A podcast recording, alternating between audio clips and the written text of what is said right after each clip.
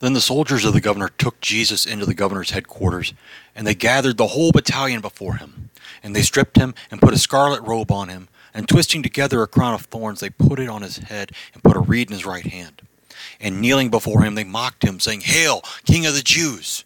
And they spit on him, and took the reed and struck him on the head. And when they had mocked him, they stripped him of the robe and put his own clothes on him, and led him away to crucify him. Matthew 27, 27 to 31. No one likes to be mocked.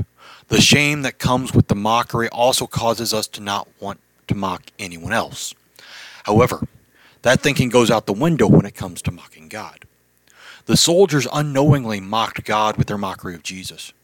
However, they were fully aware that their religious habits and temple worship were mockeries of the worship that happened in Jerusalem.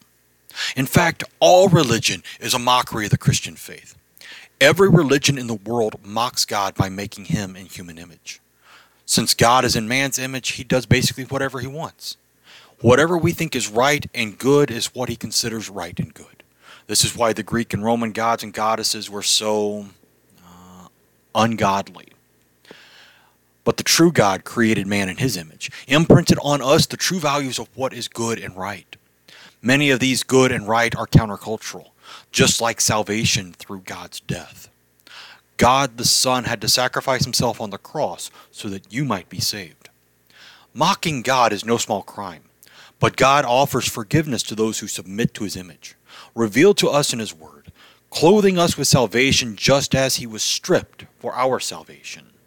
Amen.